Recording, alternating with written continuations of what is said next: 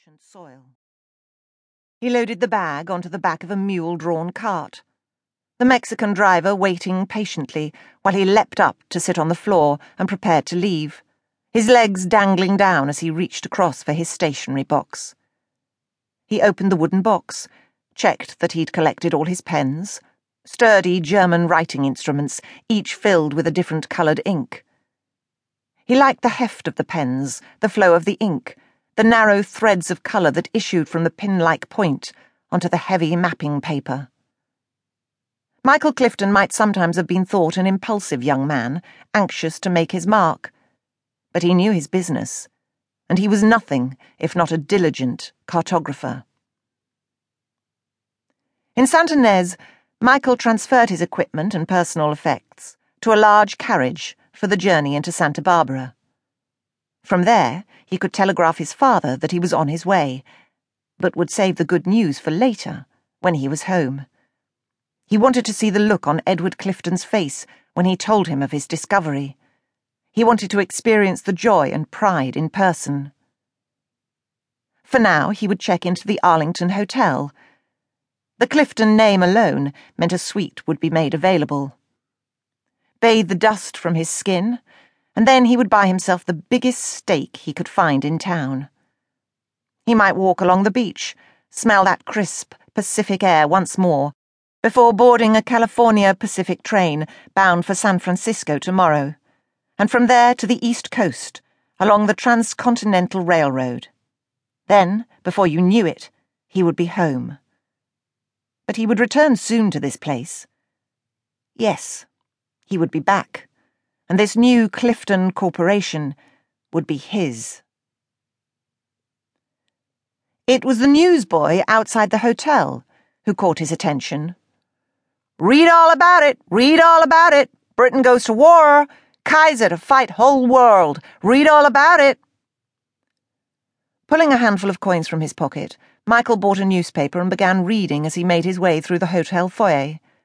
He signed the guest register only marginally aware of what he was writing and where.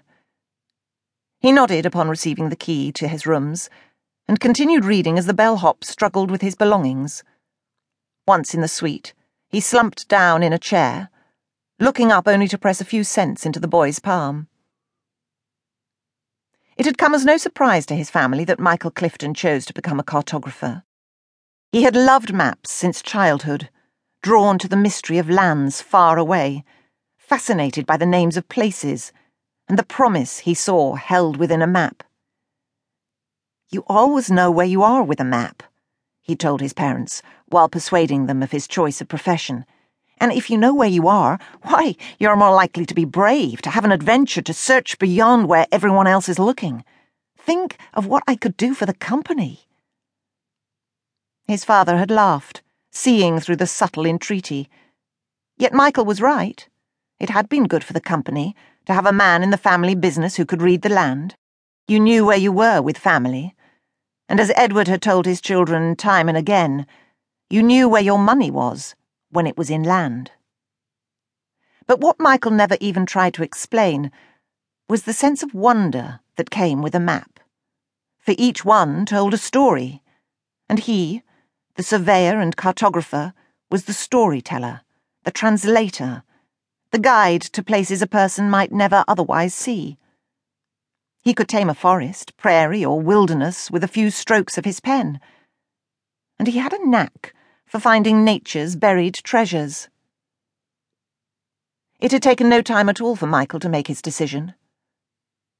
Before leaving his rooms, he copied precise details from the maps and land documents into a small leather bound notebook, adding sketches carefully marking those places where drilling should begin. That the valley held oil deposits was without question. William Orcutt, the surveyor for Union Oil, had the coast and much of the valley all but sewn up. Yet to know exactly where to tap into the riches took an expert eye.